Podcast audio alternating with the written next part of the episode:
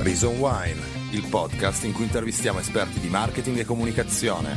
Non ci interessano banalità o frasi di circostanza, vogliamo sentire solo la verità, nuda e cruda.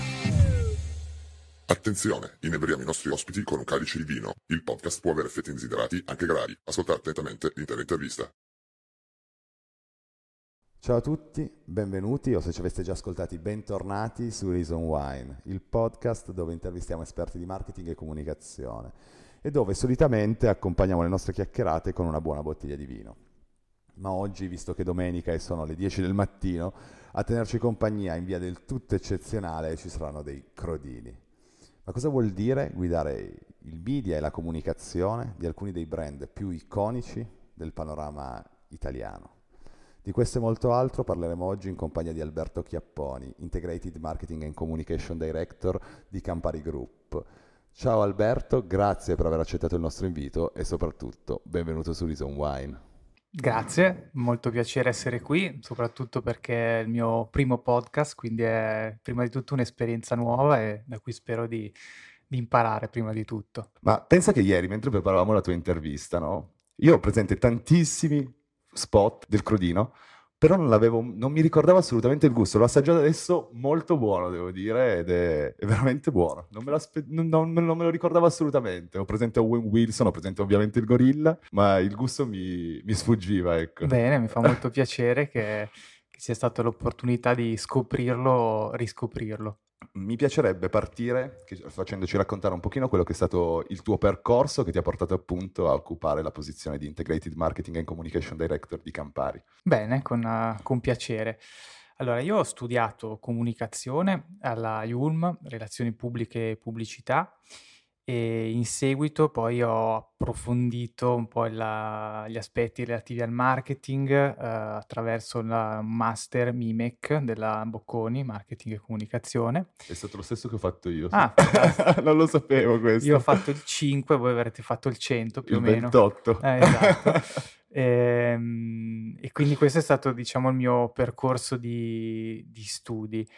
E ovviamente, come tutti, penso un po' ai ragazzi, voi siete un pochino più giovani di me, ho fatto tipo quattro stage in, in, diversi, in, diversi, ambiti, però già avevo un po' preso una, una direzione che era sicuramente quella della, di un lavoro in profondità nel mondo della media e comunicazione, quindi sai, ufficio stampa, eh, editoria, Ehm, e poi chiaramente una, approcciando un po' il, il mondo digitale, no? quindi un, una, un inizio di, di approccio, non, non, possiamo dire che era agli, dire, agli albori, però sicuramente era ehm, un pochino sperimentale e pionieristico da alcuni punti di vista. Ecco.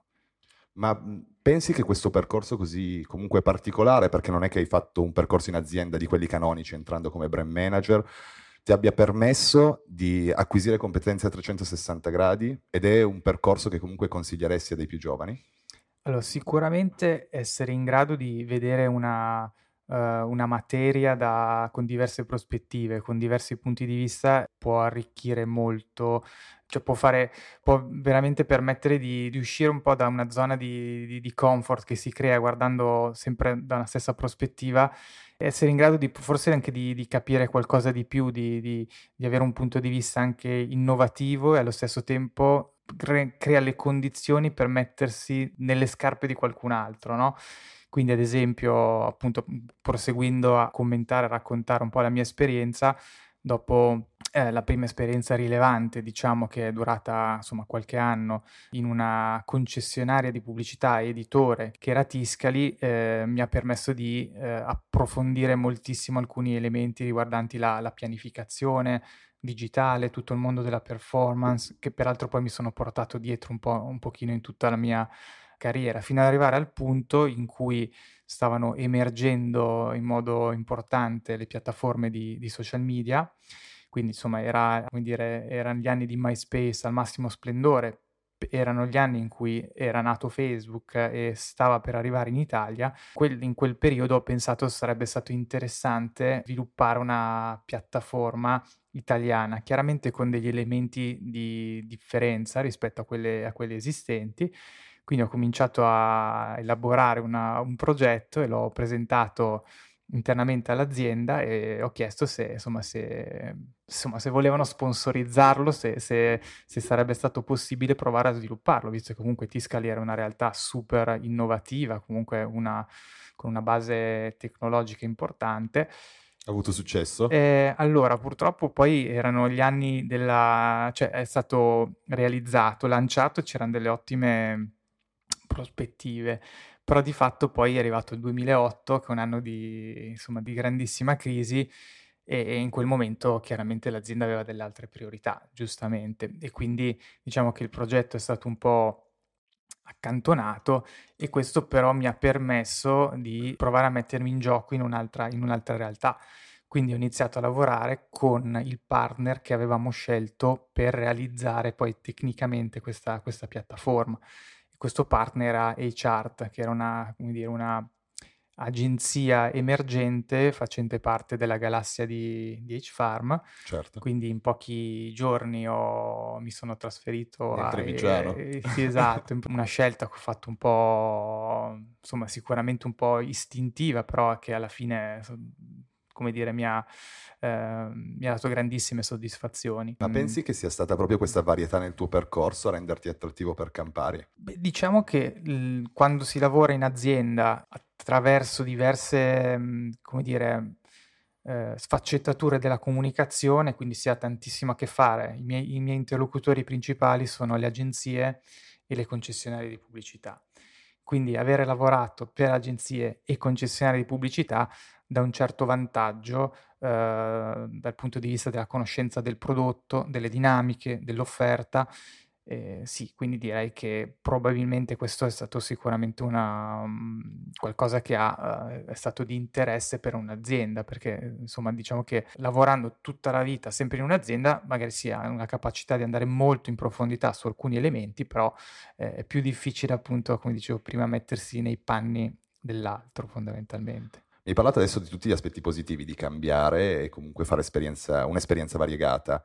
Quali sono secondo te invece gli aspetti penalizzanti magari per una persona che vuole fare carriera e magari ci sono ancora delle aziende che preferiscono chi fa un percorso più canonico o non so, dimmi tu il tuo pensiero. Ma ehm, dipende molto dall'azienda. Ehm, è importante valutare sia, sia il percorso, ehm, però anche la, diciamo le, le, capacità di adattamento delle persone, perché? Perché alla fine eh, cambiando settore si, si, veramente si riparte da zero e spesso le persone che hanno dimostrato nella vita di saper ripartire da zero e di essere comunque capaci di raggiungere dei traguardi, ecco questa è una cosa importante che le aziende dovrebbero valutare e io penso che molte, molte lo valutino. E tu lo valuti in fase di selezione? Assolutamente sì. Mi piacerebbe proseguire parlando di comunicazione integrata, perché nella tua job description già è presente il termine integrated. Cosa vuol dire per te una comunicazione integrata e come è cambiato il modo di fare comunicazione da parte dei brand negli ultimi anni? Beh, una domanda molto, molto vasta. Allora, comunicazione integrata significa orchestrare in modo, in modo, coordinato tutte le leve a disposizione, che è un po' la, eh, la, la modalità in cui appunto ci muoviamo oggi, no? È un po' la scommessa che uno più uno faccia tre, cioè che, che di fatto si riesca con, uh, massimizzando la, l'aspetto di produzione dei contenuti a declinare questi contenuti e farli arrivare al loro massimo potenziale ehm, a prescindere dalla, dal luogo in cui sono distribuiti o, o fruiti dal punto, da, da parte dell'audience quindi di fatto chiaramente tutto l'ecosistema digitale, tutti i media offline, le PR, gli eventi, fino ad arrivare anche al trade marketing e insomma anche alle altre leve eh, di marketing a disposizione, perché comunicazione e marketing integrati significa proprio avere anche un, un unico punto di vista, una consistency dal punto di vista sia dell'immagine che del messaggio, che è un obiettivo fondamentale per, uh, per i brand. E invece a livello di come è cambiata la comunicazione dei brand negli ultimi anni, vedi delle differenze? Adesso comunque continuano a nascere nuove piattaforme, per esempio TikTok, prima stavamo parlando di Clubhouse, come pensi magari che possa essere sfruttato il mercato dell'audio che è in crescita, anche degli stessi podcast? Come allora, io non, non, uh, non, riscontro enormi variazioni, cioè chiaramente le generazioni, le nuove generazioni devono, uh, proprio per una, una, cosa che io chiamo il, il magnete sociale, in cui ci sono dei poli opposti, quindi i ragazzi non possono stare nello stesso ambiente in cui ci sono i loro genitori, no? Quindi se su Facebook ci sono i genitori di un ragazzo, questo ragazzo non userà più Facebook o lo userà molto, molto poco, no? Quindi la prossima generazione, adesso abbiamo, abbiamo i genitori su Instagram e quindi i, dire, i ragazzi più giovani usano TikTok perché non vogliono essere nel, nel, nello stesso ambiente dove, dove, sono i loro genitori e, e questo però è, come dire, è un po' il gioco della vita, no? Quindi le nuove generazioni da una parte eh, esplorano, sono più aperte a esplorare nuove piattaforme e nuovi linguaggi anche, quindi bisogna essere bravi eh, a capire dove, dov'è il, il, pubblico da raggiungere e trovare le modalità giuste, il linguaggio giusto e adattare il messaggio per, per quelle piattaforme. Poi, eh, diciamo, anche possiamo dire come si è evoluto il mondo della, della televisione, ad esempio, eh, hanno preso un aspetto molto importante tutti i, gli eventi e, e, i live, che sono, mm, come dire, i contenuti che distinguono la televisione dalla, dagli over the top, quindi da Netflix, da Prime Video, in cui chiaramente sono territori elettivi per i film e, e, e, le serie TV, quindi la televisione si sta un po' evolvendo in, in quel modo, quindi informazione, eh, intrattenimento live e, e sport, fino a che poi lo sport, appunto, abbiamo già un qualche esempio in cui lo sport viene come da zone, che viene eh, di fatto che arriva sulle, sulle piattaforme. Come Prime quindi, anche. esatto, anche Prime sta sicuramente iniziando. Quindi insomma sono questi un po' i, i grandi, lato proprio media, mezzi, un po' le, i, grandi, i grandi trend.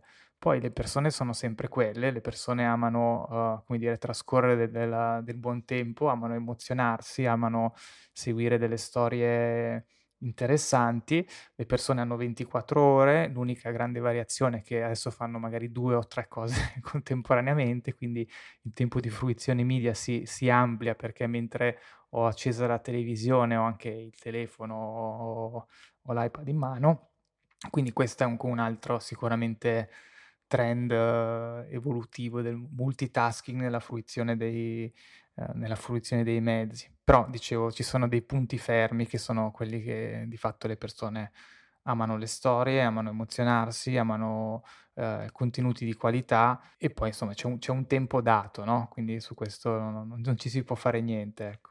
Mi piacerebbe approfondire questo discorso che stai portando avanti, proprio andando a fare magari un focus su delle aree che tu hai avuto la possibilità di esplorare verticalmente, partendo dall'area digital e di come le grandi quantità di dati che abbiamo a disposizione, capitolo cookies a parte, effettivamente abbia cambiato il modo di fare marketing delle aziende. Qual è il tuo punto di vista sul mondo dei dati? E anche mi piacerebbe capire se secondo te non c'è troppo legame col dato da parte dei brain manager che hanno bisogno di quella tranquillità per poter prendere delle decisioni. Qual è il tuo punto di vista? Su questo sono, secondo me bisogna stare molto attenti a distinguere l'aspetto del branding da quello della performance, quindi del direct to consumer, perché eh, molto spesso, almeno vedo ultimamente, che ci sono alcuni elementi della, della pianificazione, appunto con l'obiettivo di di, di, performance, di, di, creare lead, click, insomma diciamo tutte azioni tangibili degli utenti,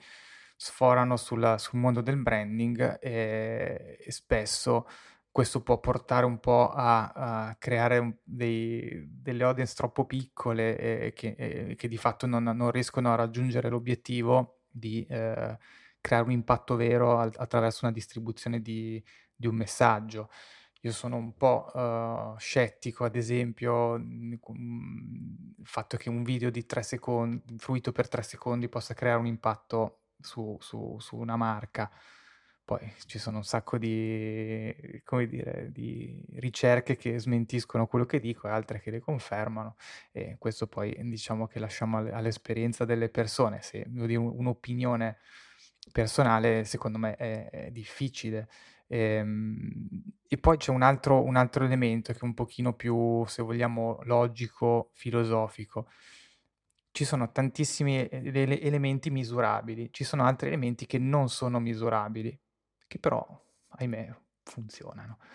E legarsi solo a ciò che è misurabile e abbandonare qualsiasi cosa che non è misurabile ma che funziona è comunque una perdita di, di, opportunità. Riesci a farmi qualche esempio concreto, magari relativamente a questo tema? Cioè, ti posso dire il tempo di esposizione a un, a un contenuto. Se io, ad esempio, faccio una, una campagna di, eh, chiamiamolo branded content, eh, in cui di fatto ho una, una, serie di articoli che parlano di, una, di un prodotto e ho ad esempio una metrica importante che è il, il tempo di fruizione delle persone sulla, sulla pagina. Questo è, è, qualcosa di misurabile, però allo stesso tempo ha molte meno metriche rispetto ad altri, ad, altri tipi di, di, contenuti. Quindi Uh, magari non posso fare una, un, perché non esiste una modalità, o è molto difficile uh, verificare il fatto che ci sia, sia stato creato un impatto sulle persone che hanno fruito di questi contenuti,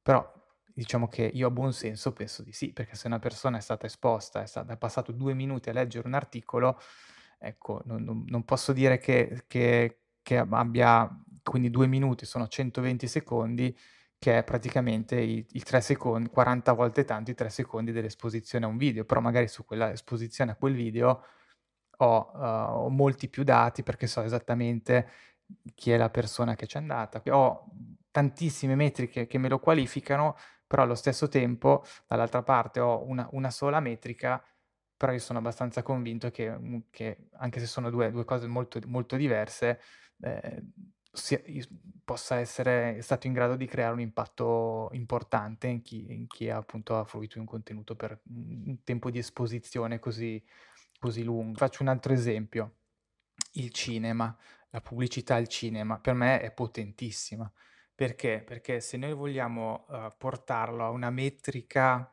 chiamiamola comune ad altri video, eh, abbiamo l'impression, no? Ah, questa è un'esposizione. Sì, ma che impression è? Cioè, con, con, non è una, un francobollo su, su, uno schermo di, di, uno smartphone, è qualcosa di enorme, di 6 metri per, uh, per 4, con un audio tridimensionale pazzesco, in cui sono obbligato a non fare nient'altro mentre sono al cinema. Quindi no, ho, ho non posso tecnicamente avere il telefono in mano. Cioè, impression versus impression, non ho dati perché non so bene chi è che è andato a vedere quel film, ehm, non, cioè, non, non, ho pochissime, pochissime metriche, però è un, è un, mezzo con un impatto fortissimo, no? Poi chiaramente dipende dall'obiettivo del brand, se deve fare conversion eh, è, tutta una, è, tutta un'altra storia, sto dicendo per fare branding, a volte certo. ci, come, come dire, si parla di video, ma video vuol dire tantissime cose, ad esempio audio on, audio off, l'audio, ci sono diverse ricerche che dicono che abbia un impatto, che una, un video con, in cui si riesce a fruire anche dell'audio abbia un, impatto del 30% superiore a un video senza, senza audio, no? Allora, come, come prima, eh, come dire, istintivamente ti direi, ma allora se, se un video con audio on ha un impatto 30% superiore, dovrei essere disposto a pagarlo il 30% in più o in meno, no? Quindi ci sono tantissime va- variabili che non sono misurabili, che però veramente creano un impatto molto alto, no? Il contesto, il contesto è importantissimo, però non esiste un, una, un KPI oggettivo che ti delinei il contesto. Quando sono sulle piattaforme social, ognuno di noi ha un suo palinsesto personale diverso da ogni, ogni altra persona del mondo, quindi è un contesto diverso per ognuno, impossibile misurarlo. Da un altro punto di vista, eh, ad esempio, una, un mezzo che è un po' bistrattato perché insomma diciamo che ha, sta affrontando un periodo di grande trasformazione, ad esempio la stampa, spesso ci sono dei contesti molto, molto, molto importanti, no? cioè, che comunque riescono a qualificare anche anche il contenuto. Per riassumere, quindi possiamo dire che il bravo brand manager deve avere ovviamente un occhio relativamente ai dati, ma possiamo dire che non deve rinunciare alle sue intuizioni o comunque al, al background. Senso, che... Al buon senso. E hai accennato il discorso dei social in precedenza, mi piacerebbe sapere il punto di vista invece della rilevanza che hanno i social nella comunicazione di brand oggi, eh, soprattutto perché tu sei stato head of social nel 2008, mi dicevi prima, quindi nell'anno dei boom del social network. Beh, questo è cambiato molto, c'è un, vabbè, il grande, il grande discriminante è il fatto che insomma è un po' svanito il sogno che, che diciamo, i social media erano delle piattaforme dove le aziende potevano comunicare gratis, per fortuna, cioè svanito perché comunque stata, era successo già dalla primi segnali già forse dal, dal 2010 e oggi eh, penso sia chiaro a tutti che, che, di fatto sono uno strumento di distribuzione a pagamento di contenuti e va benissimo così perché comunque sono uno strumento estremamente efficiente e quindi oggi è, è come dire, più una competenza media, ecco, il gestire bene i, i, canali, i canali social. Ci vuole una grande sensibilità sul contenuto e ci vuole una grande sensibilità anche sulla sul rapporto tra uh, investimento nella produzione di contenuti e investimento nella uh, distribuzione dei contenuti. Perché... Ecco, però questo volevo farti una domanda di questo tema. Per esempio Netflix so benissimo che investe tantissimo sulla creatività del contenuto e non fa quasi media, fa mm. tutto mm. earned media. Come la valuti questa strategia?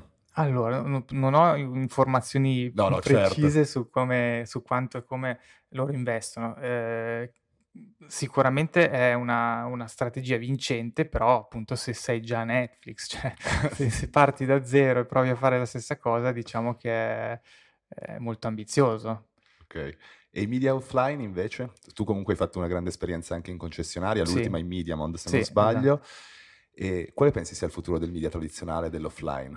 Allora, io spero davvero che, eh, se parliamo media tradizionale, parliamo principalmente forse di, vabbè, parliamo della stampa, che ha una grande qualità, secondo me, che è quella della responsabilità che chi produce stampa si prende sui contenuti che fa, che è un grave, eh, una questione eh, autorevolezza, autorità e responsabilità. Cioè chi scrive qualcosa su, su, su, comunque su un giornale, ma anche giornali digitali, comunque di informazione, si, si si responsabilizza e firma, firma quello, che, quello, che, fa.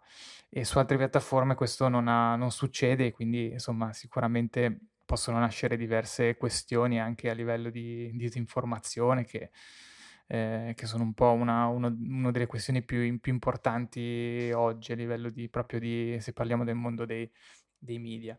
E, ehm, e poi ci sono, diciamo che eh, Penso che anche il sfogliare, leggere, comprare un giornale sia anche un una modalità di dedicarsi dedicarsi un po' un po' di tempo, staccare un po' dalla dalla dall'iper iperconnessione, quindi è comunque un bel un bel gesto che si fa anche anche verso se stessi. E la TV, che oggi in Italia è ancora importantissima, però... La TV, lo accennavo prima, è un mezzo ancora importantissimo in Italia, capace di raggiungere comunque un numero rilevante di di persone. I palinsesti lo raccontavo prima, sono, insomma, sono, un po', sono un po' cambiati. Penso che per un brand, per un'azienda che deve comunicare a diversi milioni di persone sia ancora un mezzo molto molto importante. Si intreccerà col digitale, sei d'accordo? Esatto, poi ci sono sicuramente delle evoluzioni molto importanti relativamente alle TV connesse e quindi già oggi ci sono delle belle opportunità di lavorare un po' in modo ibrido, da come si lavora sul digitale anche sulla, sulla televisione,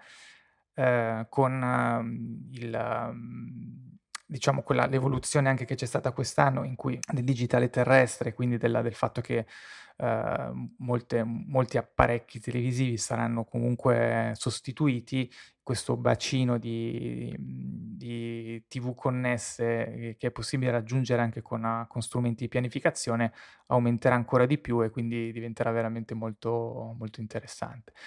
Per quanto riguarda un altro mezzo offline, parliamo di...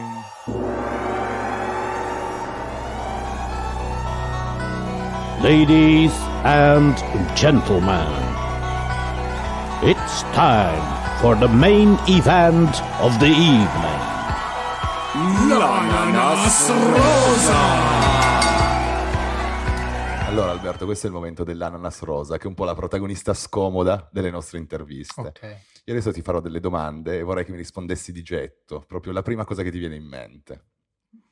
La peggior decisione che hai mai preso in ambito lavorativo? Ancora molto, molti anni fa, avevo scelto uno, uno stage eh, eh, solo perché pagavano, fra virgolette, tanto, poi era un inferno, quindi dire avrei dovuto scegliere un posto dove potevo imparare di più e non, e non guardare la parte economica, perché tanto poi comunque uno stage è, è limitato per definizione nel tempo, quindi non, non mi avrebbe cambiato la vita, ma mi sono fatto così un po' Ingolosire. ingolosire, esatto. La volta che ti sei arrabbiato maggiormente con un membro del tuo team. Ma io sono uno- una persona molto pacata in genere. Per me eh, sono- ci sono degli aspetti fondamentali che sono appunto la, la trasparenza e, e l'impegno che le persone mettono. Quindi se, come dire, se ho la percezione che manchi uno di questi due elementi, sicuramente è qualcosa che non mi fa piacere. Una gaff che hai mai fatto in ufficio? Ma una gaff no, però un episodio tipo mh, di- divertente era questo, che in un certo periodo della, della vita eh, avevamo aperto una, una, una- una sede distaccata, era un po' una, una fase di, di startup, quindi io dormivo in ufficio, quindi Ah. abitavo, abitavo in ufficio, quindi la mattina quando un po' i miei colleghi arrivavano presto, magari io ancora stavo so, facendo la doccia e, e- e c'erano comunque, mixavo una, una vita personale con la, con la vita della- dell'ufficio. La più grande botta di fortuna nella tua carriera? Allora, eh, beh, la botta di fortuna è stata eh, sicuramente co- conoscere quasi dal- dall'inizio della mia carriera delle persone che poi, che di fatto ho, avuto modo di, con cui ho avuto modo di lavorare, che, in cui si è creata anche una, una relazione re- di stima reciproca e che quindi mi hanno ehm, aperto delle- sicuramente delle- delle strade nel futuro. La peggior risposta che hai mai fornito a un colloquio di lavoro? Ma anche qui insomma, parliamo di boh, 15-20 anni fa, c'è un grande gruppo della- del beauty, avevo fatto sai, colloqui di, di gruppo passati, psicologo passato, cioè tutta la parte, chiamiamola di HR. HR, eh, passato alla, alla grandissima, e quando sono arrivato a parlare con un brand manager, o insomma diciamo una persona del marketing, mi chiese, ma tu con che, con che criterio scegli i prodotti per insomma la, la- shampoo, prodotti per la tua pelle? E io istintivamente gli ho detto la verità, eh, insomma, quello che è in offerta sul mercato. Le promozioni. Quelli in promozione, che quindi va bene, grazie, arrivederci. La domanda più cattiva che mi hai fatto un colloquio? Ma non sono molto cattivo in genere, eh, però insomma diciamo che mi piace molto andare in aspetti molto tecnici, quindi potrei fare delle domande molto molto tecniche, quindi ad esempio di, di funzioni nascoste nelle, nelle piattaforme, potrei anche chiedere conosci Ah. quello, come lo usi, come... Adesso io ti do due opzioni e mi devi dire fra le due quelle che preferisci. La prima è d'obbligo, lo Mhm. spritz Aperol o Campari. Aperol, Talento grezzo o usato sicuro? talento grezzo, Visto che investi in startup, Mama Crowd o CrowdFundMe? Mama Crowd, così perché ero più, mi è più familiare, Agenzia o azienda? ma azienda direi, Media o creatività? media sempre, Gin tonic o Negroni? Negroni. Il weekend stacco da tutto o non si smette mai di fatturare? Non si smette mai di imparare.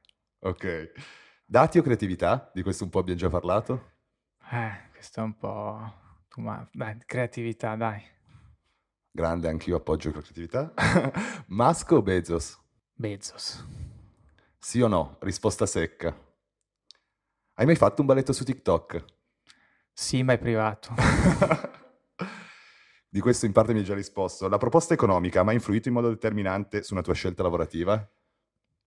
Sì. Negli ambienti lavorativi in cui hai vissuto, è ancora presente la disparità tra uomo e donna? No, cioè, nel senso che negli ultimi anni mm, no, ti direi. Poi in tutta la carriera, però sono passati anche forse vent'anni, non non c'era un livello soddisfacente anche proprio da un punto di vista di, eh, appunto di, di parità di trattamento e penso però che sia una, una cosa importantissima su cui tutti devono lavorare, non solo, non solo le donne devono battersi, ma anche gli uomini che pensano che questo sia un tema, un tema importante. Hai mai pensato di mollare tutto per lanciare un tuo progetto imprenditoriale? Diverse volte, ma forse non c'è mai stata l'occasione oppure, oppure forse la, sì, quel, proprio quella, quell'ultimo miglio che ti dice sì, vado, mollo tutto, non, non è un passaggio che ho, che ho fatto. Benissimo, è finito il momento, diciamo, più scomodo con l'ananas che possiamo togliere e rimettere i crodini al centro. Prima di questa interruzione stavamo parlando di media mix e mi piacerebbe sapere se ci puoi raccontare un po' come bilanciate il media mix in Campari, soprattutto se utilizzate magari ancora proprio la televisione per andare a fare attività più di upper funnel, di awareness, di branding e magari il digital per attività più di lower funnel, o non lo so, dimmi tu come, come lo bilanciate. Diciamo che usiamo fondamentalmente tutti i mezzi a seconda degli obiettivi che dobbiamo raggiungere.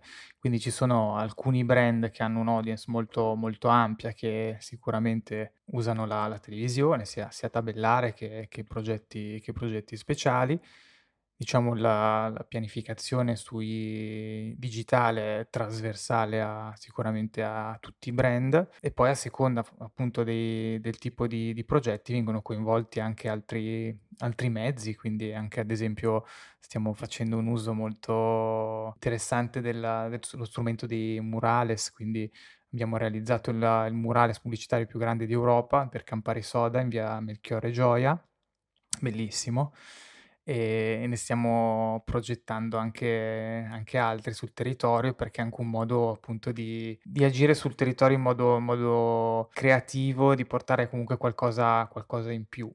Sì, io penso personalmente che l'autovom sia un media, il media meno fastidioso fra tutti quelli fra tutti i canali pubblicitari con i quali i brand possono comunicare e anzi possa effettivamente abbellire le città, come stavi dicendo. Ma c'è qualche altra campagna della quale vai particolarmente orgoglioso e che ti piacerebbe condividere con noi?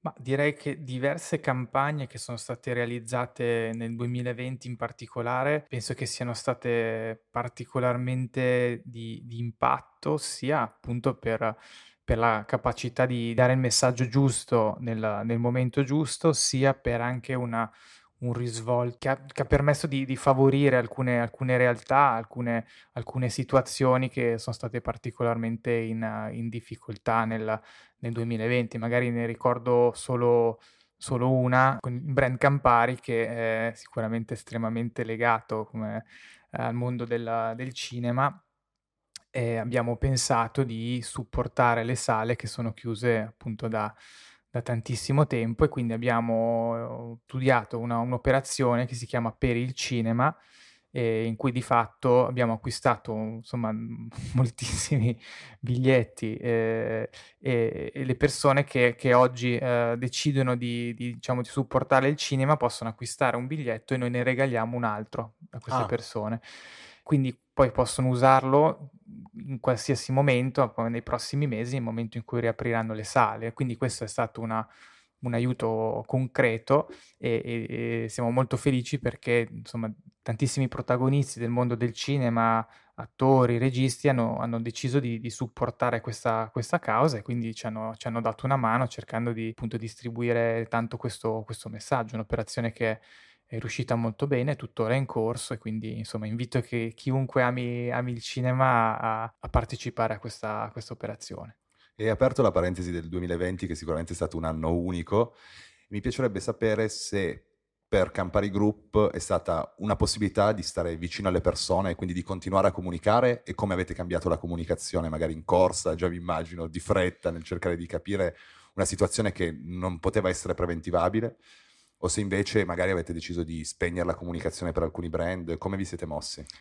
Allora, no, abbiamo chiaramente rivoluzionato tutti, tutti i piani e, e rimmaginato da zero tant- tantissime, tantissime operazioni, appunto, oltre, oltre per il cinema, insieme abbiamo realizzato un'operazione con Rockin' Mill, che non so se, se, conoscete, che è la più grande rock band del mondo, eh, un gruppo, una, una, realtà che è nata in Italia, che ha messo insieme mille musicisti che hanno suonato insieme dal vivo. E noi li abbiamo fatti, li abbiamo invitati invece a suonare appunto ognuno, ognuno da casa sua. E, e, poi abbiamo ricevuto più di mille video che abbiamo montato insieme. E poi abbiamo immaginato una, una donazione poi per eh, supportare comunque delle categorie in difficoltà. Su Harrison Wine sempre invitiamo i nostri ospiti a portare un libro di particolare ispirazione per loro. Mi piacerebbe che ci dicessi quale libro hai portato e per quale motivo.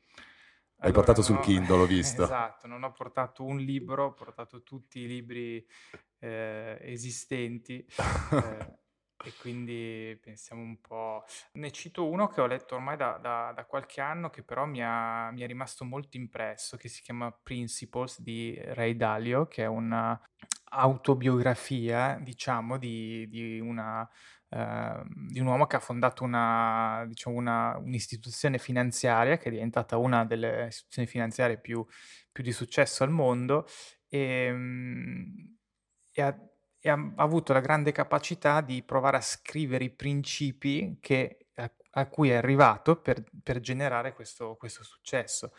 E quindi, ehm, l'insegnamento che che ne ho tratto, e di fatto è qualcosa su cui dovrei ancora lavorare tanto, che però penso sia molto importante, è, ehm, verissimo che si de si apprende attraverso gli errori, ma la cosa più importante è provare a formalizzare questi questo apprendimento e provare a ehm, a fare in modo che gli insegnamenti che che le che all'interno magari di un team o di un'azienda le le persone acquisiscono, farli diventare patrimonio di tutti. Quindi, ehm, ogni azienda è diversa dall'altra, quindi creare dei principles, dei principi, ehm, che possano guidare poi, ehm, e e aument e e dire, valorizzare le le le risorse all'interno di un di un team, di un'azienda. Ehm, insomma, questo aspetto di formalizza cioè di riuscire a metterli su carta e quindi a costruire, a ri partire da da da da un traguardo senza dimenticarsi cosa ha portato a quella a quel traguardo, a quella a quella milestone. Invece c'è un personaggio che ti ha ispirato particolarmente nella tua carriera? Diciamo che ho ho avuto diversi mentori e e spesso mi trovo in in una quando magari ci sono dei momenti un pochino più di di riflessione, mi faccio questa domanda: "Ma lui cosa avrebbe fatto in questo in questo momento?" Però l son dei lui diversi, no, cioè son sono de del del dei tratti di esperienza di diverse persone, no? E quali sono i prossimi step nella carriera di Alberto? Ma guarda, non non c'è una un punto d'arrivo, io penso che la cosa più importante sia continuare a imparare. Ehm, quindi, bu qualsiasi cosa che mi permetta di imparare sarà sarà una cosa che valuterò positivamente. Ecco l'ultima domanda: che consigli daresti ai più giovani che stanno muovendo i primi passi nel marketing? Di essere curiosi, di essere curiosi e aperti e di non perdere occasione per approfondire, ehm, dei temi che che gli interessano e questo direi. Perfetto, grazie mille, è stato veramente un piacere. Grazie a te.